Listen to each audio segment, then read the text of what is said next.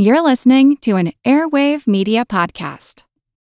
It is Ryan here, and I have a question for you. What do you do when you win? Like, are you a fist pumper?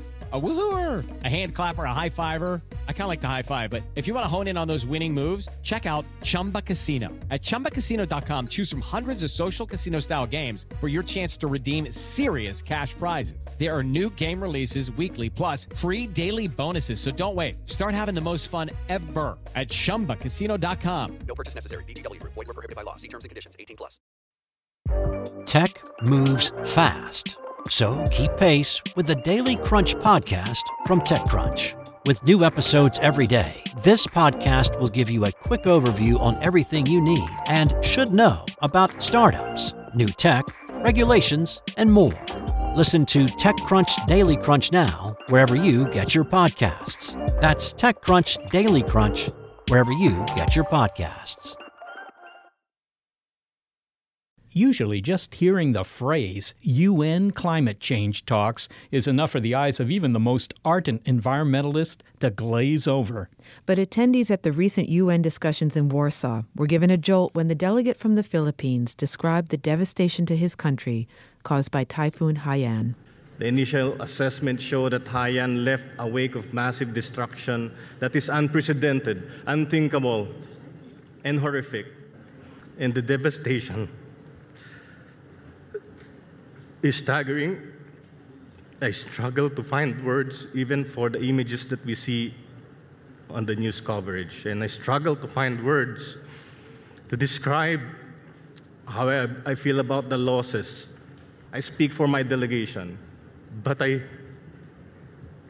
speak for the countless people who will no longer be able to speak for themselves after perishing from the storm. I speak also for those who have been orphaned by the storm. We can take drastic action now to ensure that we prevent a future where super typhoons become a way of life. Nadarev Sano stated his intention to fast for the duration of the climate talks until a meaningful resolution on carbon emissions was achieved. National delegates responded to his plea with a standing ovation. But will their empathetic response translate into real action? I'm Seth Shostak. And I'm Molly Bentley, and the heat is on Big Picture Science, where we step back to get the wide-angle view on science and technology from where they've been to where they're headed. And there's no bigger question concerning the human future than where climate change is taking us. Some say we're already seeing the effects, and that superstorm Haiyan is a terrifying example. But if the damage that is happening now is truly a harbinger of more to come, can we halt it? Well, some say yes, if we're willing to make tough choices.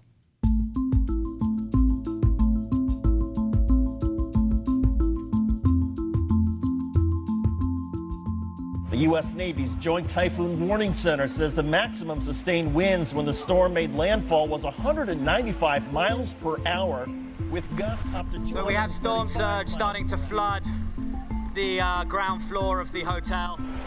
An estimated 2 million people live in this storm's danger zone, which is the equivalent of a Category 5 hurricane, and hundreds of... A tropical storm is classified as a typhoon or a hurricane. They're the same thing.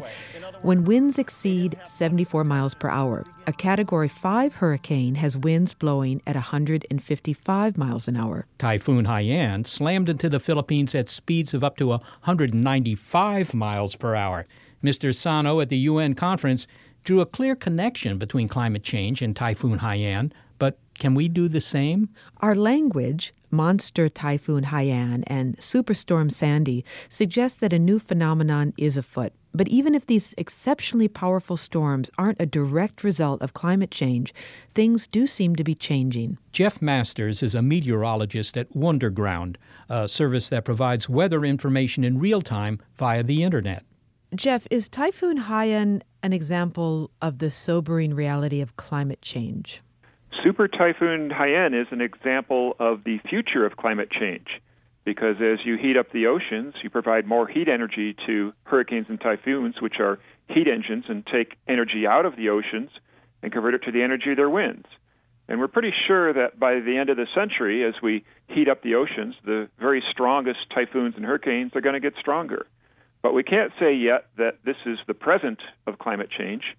We don't have a good enough database of hurricanes and typhoons, or one that goes back far enough in time to extract the signal from the noise. There's a lot of ups and downs naturally in hurricane and typhoon activity, and at present we can't say yet that we're seeing an impact of climate change on these great storms. And does it seem, though, that we are seeing some superstorms? In fact, that's the term that we use, Superstorm Sandy and Monster Typhoon Haiyan. We have seen some really dramatic, powerful storms in the last decade. Yeah, certainly it does give one pause to look at some of the extreme storms we've had in recent years. We've never seen anything like Super Typhoon Haiyan. I mean, the satellite presentation of that was unlike anything I've ever seen. I was watching the satellite images hour after hour saying, how much more intense can this get? We've never seen this sort of unbelievable explosion of a typhoon before. And the same thing last year with Hurricane Sandy. We'd never seen anything like that before. To have a storm span 1,000 miles across and be generating tropical storm force winds, doing damage from Canada all the way to Chicago, unprecedented. Certainly, if you put more energy into the atmosphere by heating it, you potentially have more energy for a storm. So perhaps that's what we're seeing now. But there's so few of these extreme events that it's very difficult to say scientifically, yeah, we are seeing an increase in these. When you saw that the winds for the typhoon that hit the Philippines clocked in at 195 miles an hour, did that make that the strongest typhoon that you've witnessed? I mean, how common are winds at that speed? Typhoon Haiyan hit 195-mile-per-hour winds over the ocean, and we've only ever seen 3 storms on Earth that have had winds stronger than that. And those all occurred back in the early 1960s or late 1950s before we had satellites, and our measurement techniques weren't so good. And there was reason to believe that those storms were probably not quite so strong. So in the modern age of measurement, Typhoon Haiyan did have the strongest winds estimated of any storm we've ever seen. Well, let's get at the relationship of how changing the atmosphere and how warming the planet may give rise to superstorms. Now, you said that as the planet warms, the oceans warm, and you also have more water in the atmosphere because of that. Is that right? And how does that lead to more intense storms? That's right. As you warm the oceans, you're now evaporating more water vapor into the air. And we've observed about a 4% increase in water vapor in the atmosphere since 1970. That may not seem like a lot, but it does shift your odds of extreme events quite significantly, because when you happen to get a top-end sort of storm that's got an extra 4% water vapor available to it, then you can see when that water vapor condenses into actual liquid water, it releases the energy that it took to evaporate it in the first place. It's called latent heat energy, and that heat goes directly into powering the storm, intensifying its updrafts, allowing it to pull in even more water vapor, condensing more of the moisture in it, creating even more heat energy. So you get kind of this amplifying cycle where these 1 in 10 year sorts of events, heavy rainfall events, now can become perhaps twice as common. And hurricanes and typhoons are really heat engines, right? They draw on the heat from the ocean, and it's not in dispute that the oceans have gotten warmer. That's right. The oceans have gotten warmer by about a degree Fahrenheit, something like that, since the late 1800s. And that heat energy is available to power stronger storms, like you said. And the prediction through the climate models, is it for more hurricanes and typhoons or more forceful storms? The prediction from the climate models is for actually perhaps a decrease in the total number of hurricanes and typhoons, maybe not a lot, but a few percent anyway.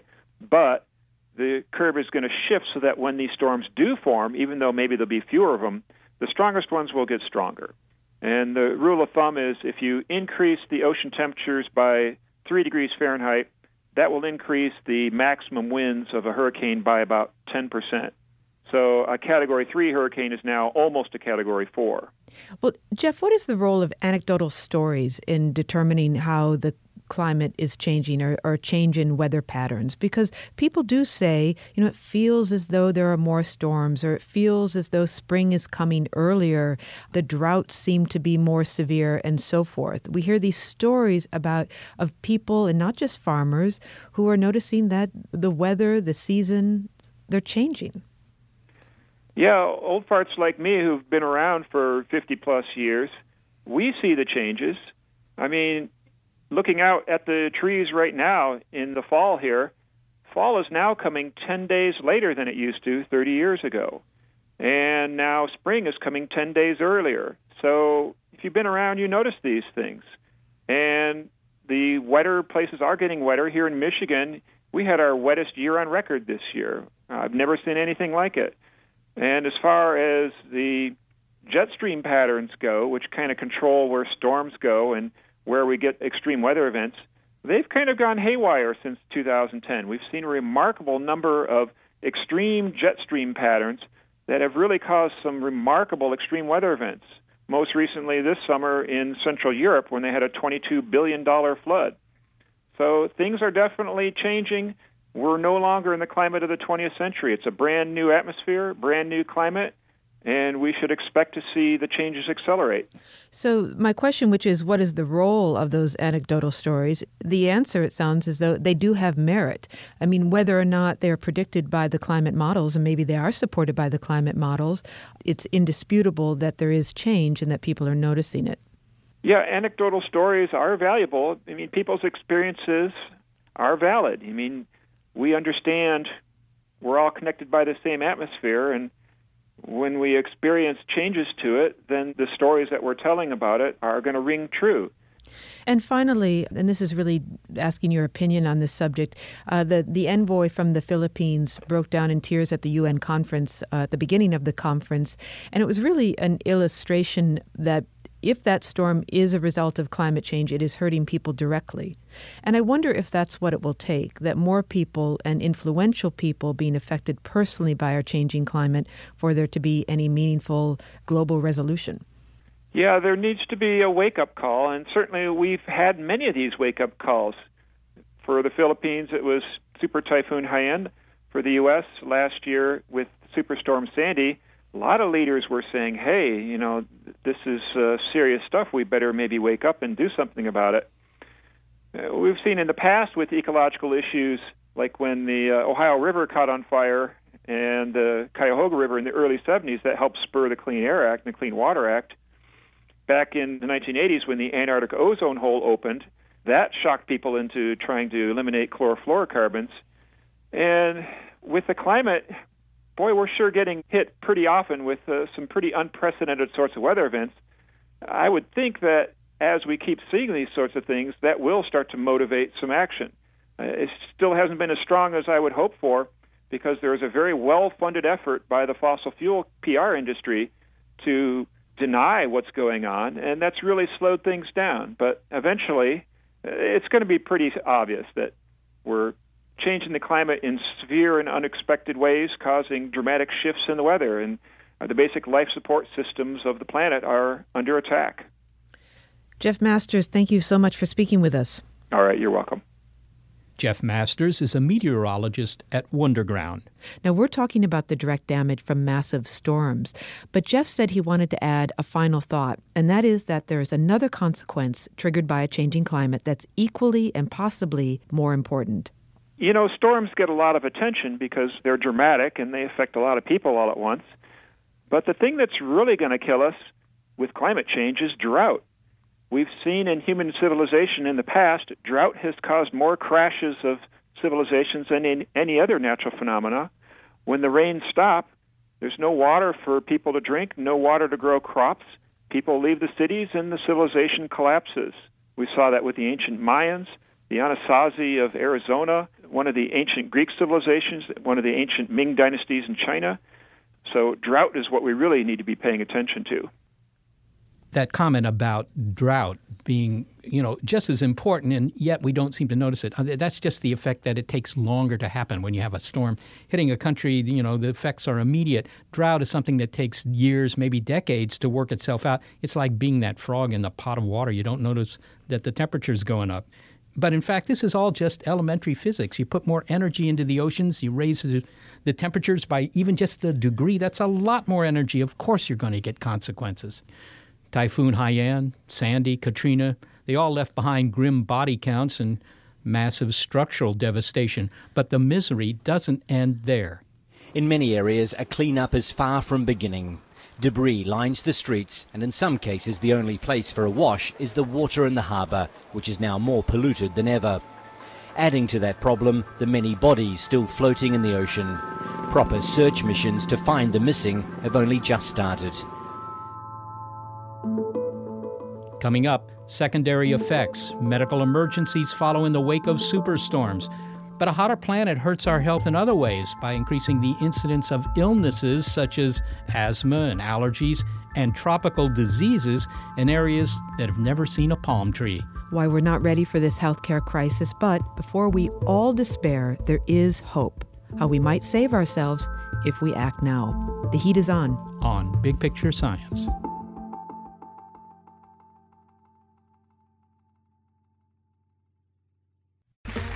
Okay, round two. Name something that's not boring. A laundry? Ooh, a book club.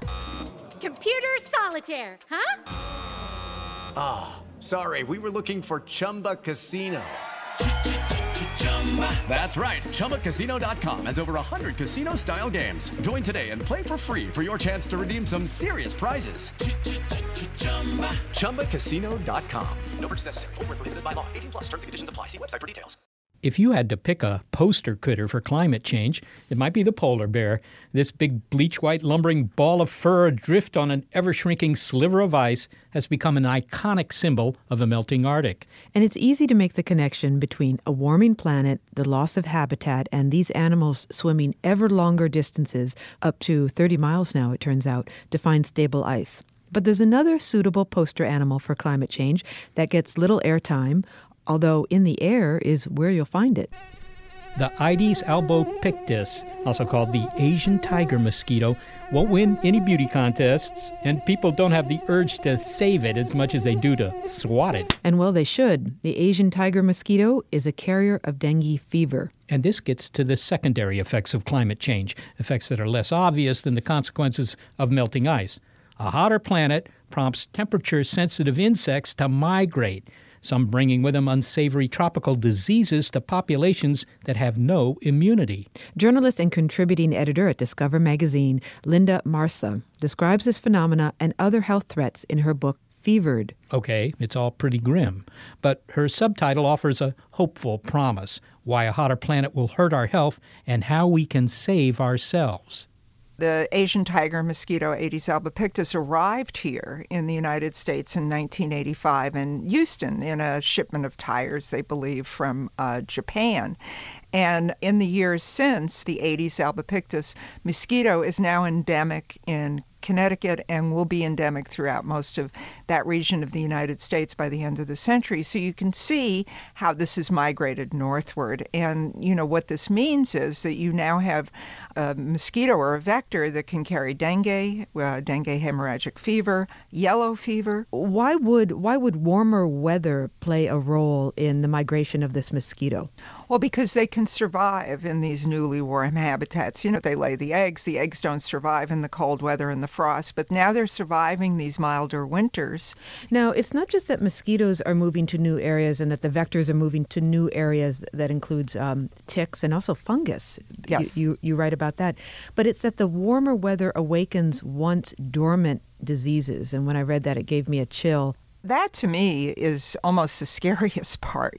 Now, we had this outbreak of Hantavirus pulmonary syndrome, not this past summer, but the summer before in Yosemite. I think you may have remembered that. Two campers died, and the really chilling aspect of this was that thousands of campers were exposed. And, you know, the climate patterns that we're going to see with climate change are, for example, you're going to have severe drought followed by these times of intense precipitation.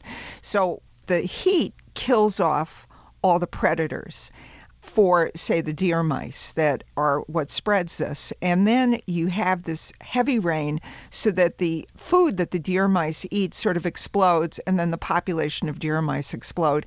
And because their natural predators have been killed off, that population explodes, and you sort of get this aerosolized fragments that are in the air that people breathe in. And this is the Hantavirus pulmonary syndrome.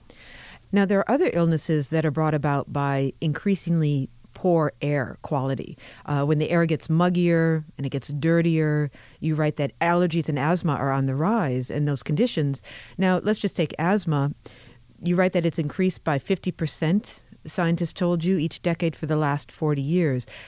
But what is the evidence that it's linked to a changing climate? Well, here's how it's linked to a changing climate. It's sort of twofold.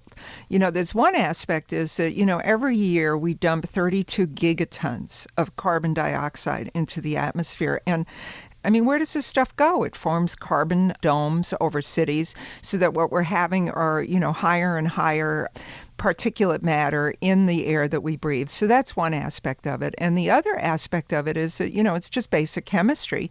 You know, as you get higher temperatures, it cooks these particulates and it makes that ground level smog that is so detrimental and is one of the main drivers behind asthma. Well, Linda, you write toward the end of your book about the need to develop a medical Marshall Plan. Now, this is referring to the $13 billion plan after World War II to help feed and rebuild Europe.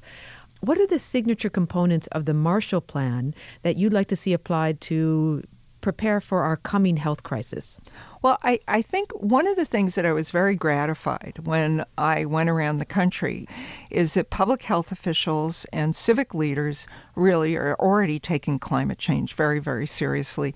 And there are, as the saying goes, shovel-ready pilot programs all around the country that have been implemented that really can form sort of the scaffolding of what I call a medical Marshall Plan, the kind of things that we need to do to prevent deaths from climate change or, you know, increased illness and things like that. You know, New Orleans' infrastructure was completely demolished in the aftermath of Hurricane Katrina. You know, people were practicing medical care in tents for months afterwards and in storefront clinics, you know, and on and on. But out of this sort of network of community-based health clinics, it evolved into this network of 100 clinics that are within the community that actually deliver better care. And it's much more resilient in face of a disaster because if one clinic shuts down because it's flooded, another clinic can take up the slack and they're all working together. Another aspect of it is that, you know, in Chicago and in Philadelphia, they had some very, very serious heat waves about a decade or so ago. And both of them, especially Philadelphia, instituted a heat wave alert plan that has become a model for the rest of the world. Because what they found is that during heat waves, especially here in this country, the people who were most vulnerable to dying during a heat wave were the elderly and the young. So they instituted these heat wave alerts in at least a dozen cities across the country. We need to adopt this on a national basis. But I'm wondering in what ways, why you draw on the Marshall Plan. Now, what was it about the way that that was executed that you find compelling and that we could draw on for, you know, for protecting ourselves for what's coming with the health crisis? Was it the speed with which it was implemented? Was it the generosity of the funding that went into it, many billions of dollars, or that it was implemented on many different fronts? You know, why the Marshall Plan and not, say, the Manhattan Project of medical plans? Well, I thought originally of calling it the Manhattan Project. Somehow that didn't fit with trying to save lives in a public health way. And I really looked at the Marshall Plan that was really very humane, outpouring, and it was very coordinated. It was, you know, directed by George Marshall, who was the Secretary of State, who had also, you know, been the director of the Army, you know, during World War II. So he brought that kind of military precision to bear on this kind of execution on it. And so that's why I thought that that was a much better analogy, is that we had this united front where we sort of, you know, brought to bear, you know, everything that we knew about saving Europe and, you know, saving a lot of the people who were, you know, in grave danger after the war. And I think that we have to do that here, not only in the United States, but on a broad international level.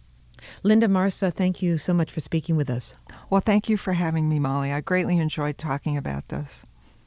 Linda Marsa is an investigative journalist, contributing editor at Discover Magazine, and author of Fevered, Why a Hotter Planet Will Hurt Our Health and How We Can Save Ourselves. We heard Linda Marsa talk about these secondary effects of climate change, and some of them are not obvious. And recently, the Christian Science Monitor gathered together a list of off effects of climate change, sort of odd facts about how climate change is altering our planet. Yeah, that was an interesting list. Well, for example, during the weeks that the monsoon rains dropped, almost a decade's worth of rain on Pakistan, this was in 2010, the water was so slow to recede that the nation's spiders, the spiders of Pakistan, what did they have to do? The backstroke? No. They wove these elaborate cocoons in the trees along the side of the river because there was so much water that they couldn't be on the ground. So these trees were shrouded in this ghostly cocoon, like that sort of stuff that you put up for Halloween. And in fact, if you want to see a photo of this, it's on our blog at bigpicturescience.org. And this was a phenomenon that the residents had never seen before. Spooky, but, you know, there was another effect in that list, and that is the acceleration in the growth of the Alps. So the Alps are getting taller? Yeah, they were getting taller before, but they're getting taller more quickly now, and it's because the glaciers have melted. All that heavy ice has been taken off the top, and so it's just rising a little faster as the continent springs back. There was something else that was interesting. We all like to go to the movies, and in 2012, there was a shortage of one of our favorite movie munchies. Got to be popcorn. It was popcorn. Why didn't you say milk duds? I always get the popcorn because, after all, it's only $20. Okay. And the reason for this, which is not amusing, is that there was this prolonged drought in the Midwest. And as a result, in 2012, there was a shortage of popcorn. Wow, shortage of popcorn. Well, that's a perk that you miss. And, of course, it's bad for the movie theaters because that's where they make their money. But it gives you some idea of the many ways in which we're being affected by climate change. Of course, there are far more serious things to worry about. But to understand those, we first have to do the acronyms. I mean, science is not science without acronyms, or what I call SNSWA. Did you just come up with that? Yes. I think it's very clever and easy to pronounce. Now, the IPCC is the Intergovernmental Panel on Climate Change. This is the leading international group that assesses climate change, and that's pretty much all in the title there. It was started by a number of UN agencies, including the WMO, which is the World Meteorological Organization, in 1988. And the goal that it laid out for itself was to determine the impact of climate change. As a result, the IPCC releases assessment reports every few years. Now, these are the guys whose work earned them the 2007 Nobel Peace Prize. There are 195 government delegates, that's the I in intergovernmental. They meet regularly to decide policy stuff. You know, what should countries do to mitigate greenhouse gas emissions, for example. Thousands of scientists contribute papers to the IPCC for review, and the IPCC appoints other scientists to act as reviewers and then report back to the delegates, who will then cross-examine the scientists on their findings. So they're all arguing and talking together. Presumably over many, many cups of coffee. Yes. Then they come out with a consensus, and we call that an IPCC assessment report. These reports make your PhD thesis look like a haiku. Okay. But the IPCC is distinct from the UN group that gathers to discuss what to do about climate change, as they did in Warsaw. Their talks occur annually as countries try to decide how to make sense of the IPCC reports and what course of action to take. And the goal of the UN? To get countries to commit to reducing greenhouse gases by 2020. That's it in a nutshell. But, of course, the reality is complicated. I mean, when is it not? Okay, and here's why it's complicated. The meeting attendees are drawing on the conclusions of the IPCC and the science. But while the IPCC is doing good science, the reports are built on a scientific consensus, which means that it will be the most conservative assessment of the data. It has to be, so that everyone will sign off on it. And some think that caution is outdated. Fred Pearce, with 20 years of experience in environmental reporting and environment consultant to New Scientist, has written about the growing criticism from some, and that includes IPCC members themselves, that the IPCC is being too careful in its official statements about climate change, reporting out only the lower range of higher temperatures and sea level rise, and not the scenarios that might lead to monster Typhoon Haiyan or Superstorm Sandy. Plus, they failed to emphasize other goodies, other effects, such as feedback loops that would accelerate the melting of ice. So what is the responsible thing for a good scientist to do? Fred Pearce explores that question as it relates to the IPCC in his article for the online environmental magazine Yale Environment 360. Has the UN climate panel outlived its usefulness?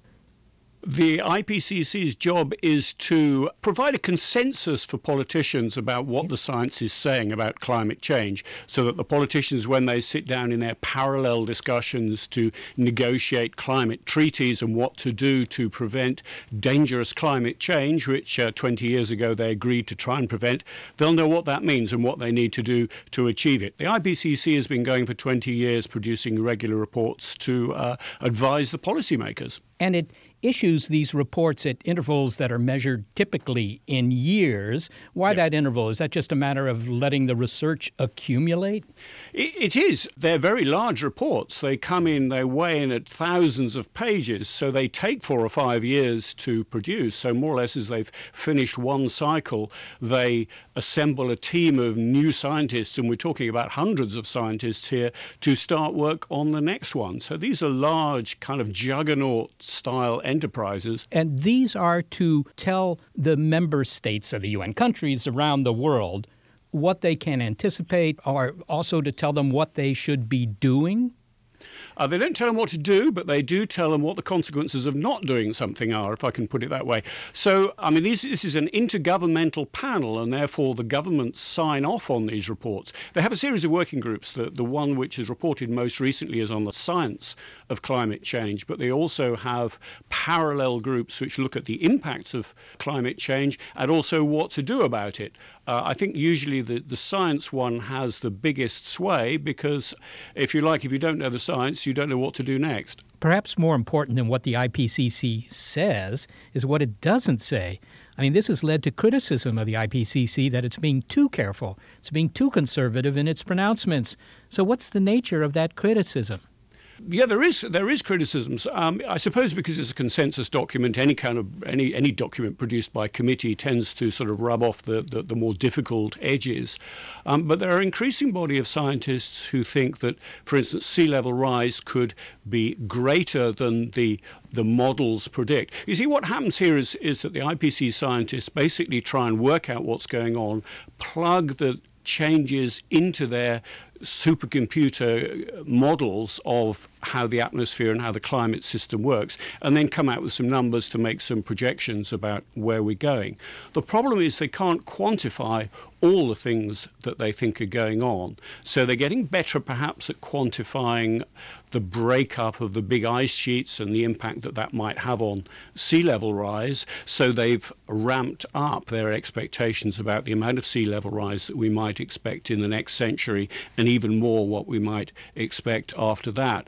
But there are other things that they're still very, very uncertain about modeling, about quantifying, and therefore they don't appear in the models. And the one that people are most concerned about at the minute is whether, as the permafrost in the far north melts, and as the oceans warm and warm the seabed, very large amounts of naturally occurring vegetable matter may start releasing methane, and some of it is already methane frozen in the seabed and in the permafrost. Some of this methane might come up. Sorry, I'm English, so I talk about methane. You're an American, you'll talk about methane. Methane coming up into the atmosphere, and methane is a pretty serious greenhouse gas. It's a more serious greenhouse gas in terms of bangs for your buck than carbon dioxide, and that could really accelerate global warming. So what some of the critics of the caution of the IPCC are saying is that maybe in the second half of this century, or maybe even after that, the warming effect could unleash methane into the atmosphere, give a huge kick to global warming, and one over which we'd have no control. In other words, they say that at that point you might reach kind of runaway global warming effect, which even if we shut down all our own sort of man-made emissions, we would be able to do nothing about that. And that's scary. And one of the things that the critics say is that maybe the policymakers should know about that. So the cautious scientists saying, well, we can't put that in our models because we don't know, we can't predict it, and it's a bit unquantifiable, so we'll leave it out of our models. And they say, well, that's the good science, that's the proper scientific approach. But the critics say, yeah, but it's the scary scenarios that the politicians and the policymakers want to know about, because if they're going to prevent, as they have promised, dangerous climate change happening, it's the dangerous scenarios, it's the scary 10% options, not necessarily the most likely thing to happen, but something that could happen. They need to know about that. This sounds like the kind of problem that I would have if I were considering buying earthquake insurance here in California. The average prediction of what will happen to my house in the next 50 years is nothing as far as earthquakes go. But on the other hand, what I need to know is what's the worst case scenario. And it sounds like they're not giving the worst case scenario. They're giving maybe the average scenario or the most likely. They give a range, but what they can't, the range is constrained by what, if you like, sorry to be pedantic, but what they can quantify, what they can put a number on, what they can put in their models, what they can see how the science would work. And there is a fringe area, it may turn out to be not so fringe, which they can't quantify, they can't put in their models. And that's the area that I think is causing increasing concern by quite a lot of scientists, but also policymakers. Fred, you wrote a piece asking if the UN had outlived its usefulness. So what did you mean by that? Well, I was talking about the IPCC, whether the Intergovernmental Panel had outlived its usefulness. I mean, I'm asking the question rather than giving the answer, but it seems to me that its heroic days are over. It's laid out the basic landscape. We know enough to act. I mean, anything it's going to tell us in future is not really going to fundamentally change the reasons for acting. We know enough to act, and if we're not acting on the basis of what we've been told so far by the IPCC, then I'm not sure that anything else that they can say will help us. So they've done the heroic stuff. They got the Nobel Peace Prize. Excellent. That's good. But what we're now beginning to see is the kind of divisions opening up among the scientists because they are rather frustrated at the failure of the world to act. Some of them are saying, well, we're being too cautious. And then some of them are saying, well, maybe, are we right to say this? And they're getting kind of fractious, and they're getting a little bit argumentative. And the purpose of the IPCC is to write to consensus. That's what the politicians asked it to do. That's why they set it up. Give us the scientific consensus. And I think it's done that, to be honest. So as I say, I wonder whether a huge amount of work that goes into writing these reports. I mean, they have committee after committee after committee, and they review and they review and they review, and they're terribly punctilious about this. And some people are beginning to say, well, maybe the returns from that are just kind of diminishing. We're not really delivering a consensus. We're just arguing more, and we're spending all our time on this. Maybe we should just go back to do the science, because the IPCC is basically a review process. It doesn't do new science. It reviews the science that's been done in the previous few years. So maybe they should just go and carry on with the science and try and answer some of these questions more quickly rather than spending all their time arguing about it. It's a judgment call. I don't know. But, it's ultimately it was set up in order to help politicians reach decisions. So it ought to be the politicians who decide what they really want from this body. Fred Pearce, thank you so very much for talking with us today. Pleasure. Thank you. Fred Pearce is a freelance author and journalist and environment consultant to The New Scientist. He's based in the UK. His article, Has the UN Climate Panel Outlived Its Usefulness?, appeared on the online environmental magazine Yale Environment 360. You can find a link to it on our website, bigpicturescience.org. Some cities, some states are just not waiting for the reports. They're facing what they see is immediate problems. They're doing something about it. I mean, think of the insurance market or the housing market in South Florida, or the fact that former Mayor Bloomberg of New York commissioned a $20 billion, with a B, study to figure out, what rising sea levels will do to New York City. And then there are all these small South Sea island nations that are considering that they're likely to go away. I mean, one nation has already bought property in Fiji to move the entire populace as the level of the sea rises. Well, that brings us to the last act in this climate change discussion, action. The solutions are there, but they require tough choices. Linda Marsa pointed out some with her idea to create a medical Marshall Plan. And here's another, stop population growth. That's next. The heat is on Big Picture Science.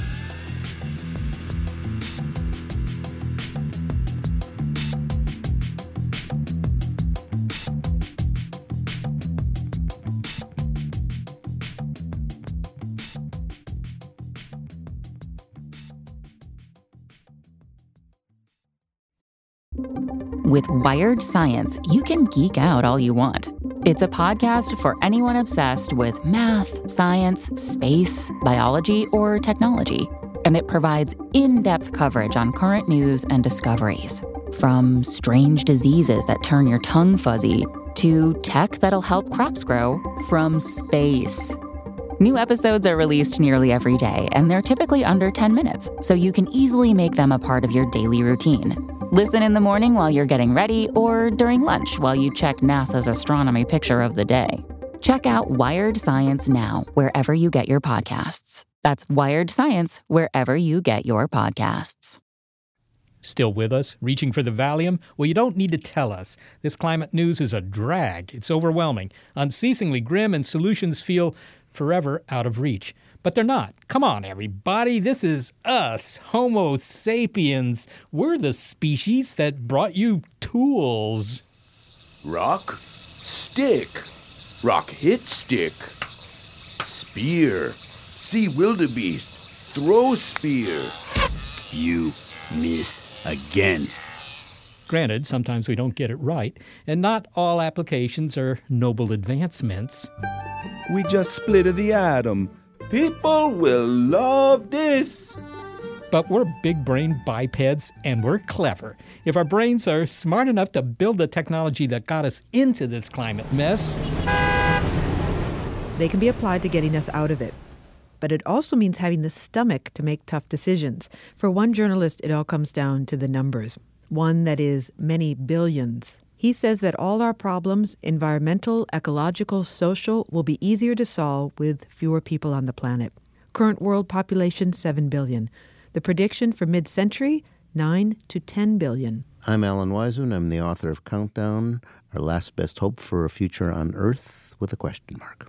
The question mark at the end of his title. That's because what he proposes to save us may be too radical for some, a serious effort to limit population growth. But then Alan Weisman knows something about radical. His previous book, The World Without Us, had as its premise that humans had disappeared and that the Earth was able to rebound. Alan, you wrote a book, The World Without Us, in which you described the trials and tribulations of a planet without humans. Now in Countdown, you tell us about a world with maybe too many humans.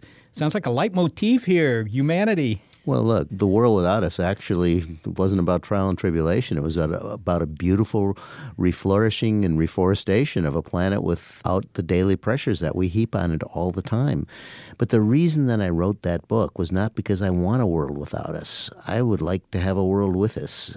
So what I wanted readers to think about was, you know, if the world could recover that beautifully, is there a way that we can add ourselves back into the mix, only in a much more harmonious balance with the rest of nature?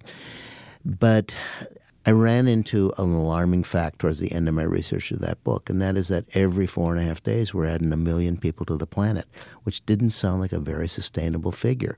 So at the end of that book, I left dangling a question. Is it possible that we have to start doing something about managing our numbers so we could possibly have a future on this Earth?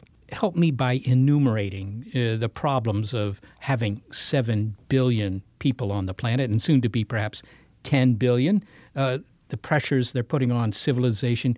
Well, I would start out with the atmosphere.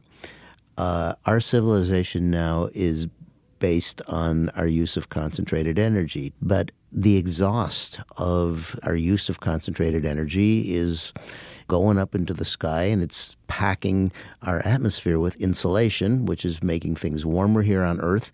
That warmth is being absorbed by the sea, so it's expanding and it's rising, and its chemical composition is changing. It's moving towards the acidic level of the pH scale, and all those creatures in the sea who are at the fundamental base of the whole food pyramid and the whole evolutionary pyramid that we are part of, they didn't evolve to that kind of chemical composition. So we're entering some uncharted territory now that could be undermining, from the plankton all the way up to us, our ability to survive on this planet. Well, that argument sounds like the one we hear from environmentalists just about everywhere in terms of cleaning up the atmosphere. Mostly what you seem to be talking about is greenhouse gases and that sort of thing. We know how to solve that problem. We just stop burning stuff. Even if we did, though, even if we suddenly had zero emission energy tomorrow, that still wouldn't change the fact that every one of us on this Earth needs food. And right now there are so many of us on this Earth that 40% of the terrestrial non-frozen planet is devoted to feeding us. And by the way, we do that largely with fossil fuels, because our population would never have reached these heights if it wasn't for the invention just before World War I of artificial nitrogen fertilizer. It greatly increased the amount of plant life on the planet. Before, it was restricted to the contribution of nitrogen to the soil of a few plants. The bacteria at their roots could fix nitrogen. We learned how to pull it out of the sky ourselves and chemically apply it to the land. 40% of us could not be here without nitrogen fertilizer. And also, we know that there are downsides of it. Of course, the fossil fuels that are used to both make it and as its feedstock. When it degrades, it produces nitrous oxide, which after methane is our third most potent greenhouse gas. It fouls our rivers, and it is widely suspected now of contributing to a lot of the modern diseases that we are experiencing, our cancers, in greater and greater numbers now.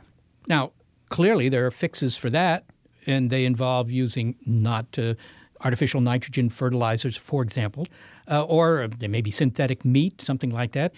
There are technical fixes for these problems. The problem with technical fixes is that they usually solve one thing, but they cause another. What about the fact that raising the standard of living and empowering women seems to result in a reduced growth of the population? You see that in Europe. I mean, many of those countries are either stagnant in their populations or even declining.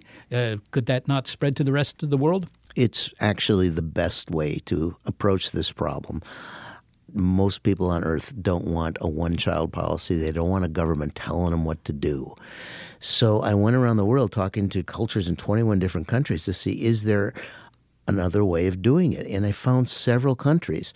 A country that has had no family planning program whatsoever is Italy. Italian women are the most educated women on this planet. Per capita, I think they have the highest percentage of women with graduate degrees. And an educated woman defers her childbearing till she's out of school generally, and then she's got something interesting and important and economically helpful to herself and her family to do with her life, which you can't do when you got 7 kids hanging on your apron strings. So rich or poor country, you get them through high school, and on the average, they'll have 2 children or fewer. That's the best contraception of all. But our economy is based on growth, more markets, bigger markets. Is there any precedent that we would like for a non-growth economy? I mean, is there some other approach to this? Growth economics always depend on population growth, or at least that's what the economists would like you to believe. For one thing, they love big populations because that keeps the price of labor cheap. That keeps poor people competing with each other for who will work for the cheapest salary, which doesn't really give us a very stable Earth because we get such a disparity in income. One of the countries I went to was Japan, which now has a shrinking population because Japan had to cut off its baby boom after World War II. They lost the war, and their economy was in a shambles. And when their soldiers came home and returned to their wives, suddenly their population ballooned by 10 million. And, of course, this is a country that started World War II because they needed more land to bleed off excess population. That's why they invaded Manchuria. Well, Japan realized that it had a terrible crisis. I mean, women were throwing themselves in front of trains.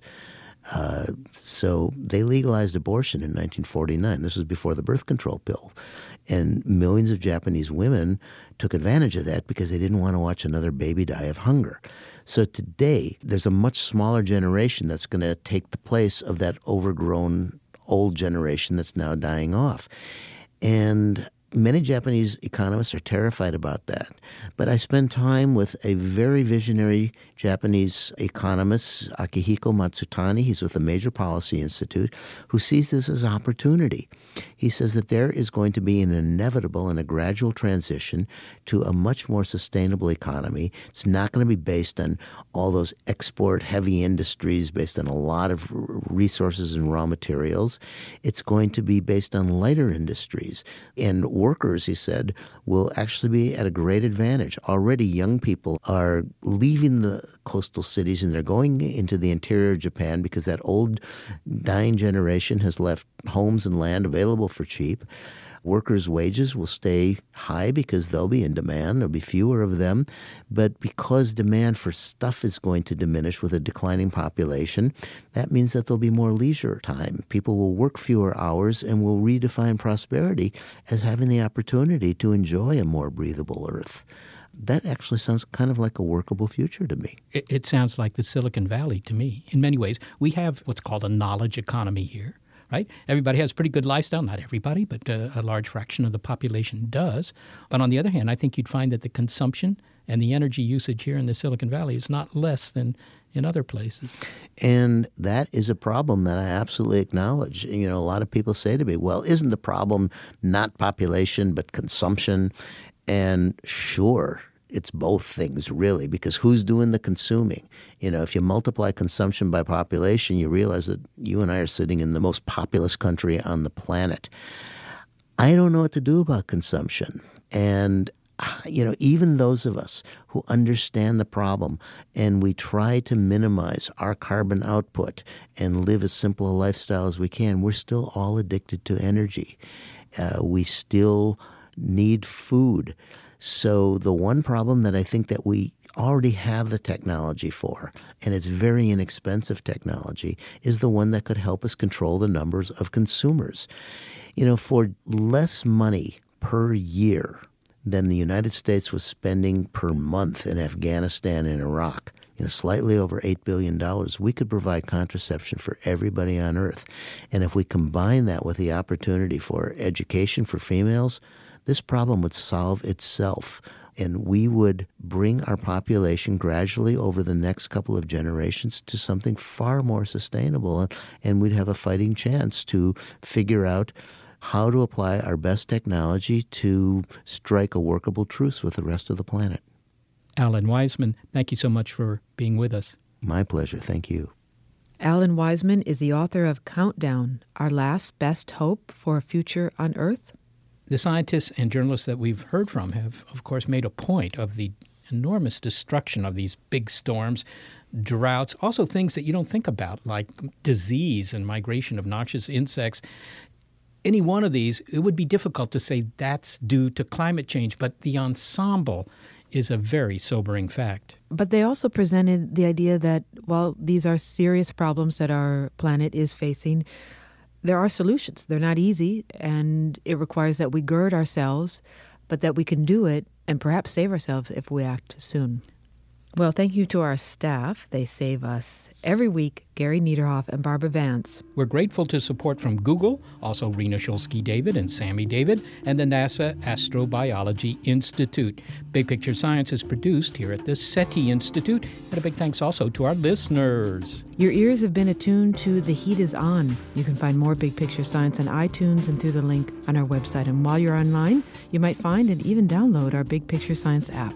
If you're a podcast listener, but you prefer over-the-air radio because you figure it will somehow remove greenhouse gases from the atmosphere, well, check out the listing on our website of radio stations that carry the program. And if your local station is not on that list, consider letting them know you like this show. With Lucky Land Slots, you can get lucky just about anywhere. Dearly beloved, we are gathered here today to... Has anyone seen the bride and groom? Sorry, we're here. We were getting lucky in the limo and we lost track of time. No, Lucky Land Casino, with cash prizes that add up quicker than a guest registry. In that case, I pronounce you lucky. Play for free at LuckyLandSlots.com. Daily bonuses are waiting. No purchase necessary. Void where prohibited by law. 18+. Terms and conditions apply. See website for details.